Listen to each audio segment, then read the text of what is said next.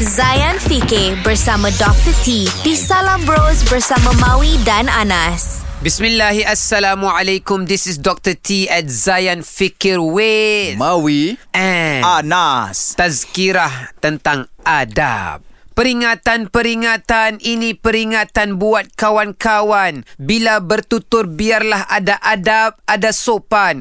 Khususnya dengan ibu bapa, jangan lantang. Mereka orang tua kita cakap dengan perlahan. Bercakap dengan lemah lembut itu pertama. Memandang dengan kasih sayang buat sentiasa. Bila kau diseru, segera sahut panggilan mereka. Selalu berbakti hingga usia uzur tua. Sentiasalah bermanis muka dengan senyum. Tiap kali jumpa mesti peluk, mesti cium. Selalu tanya khabar mereka, bukan sekali setahun. Kalau WhatsApp pun tak boleh, buang saja kau punya handphone.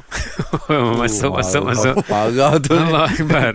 Tuan-tuan dan puan Mawi dan Anas, itulah sedikit tazkirah uh, kita rasanya sampai lah kot kan. Ah, sampai. Hakikatnya bila kita dah dewasa, kita rasa kita hebat, kita ada gaji kita sendiri, kita ada rumah kita sendiri, kita acap kali melupakan kedua ibu bapa kita.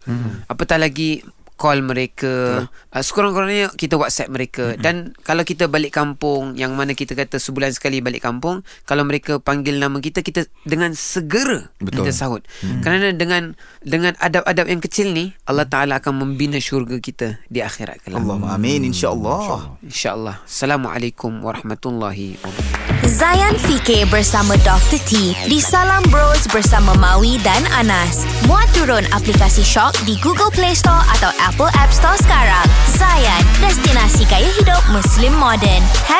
#IndahDiHati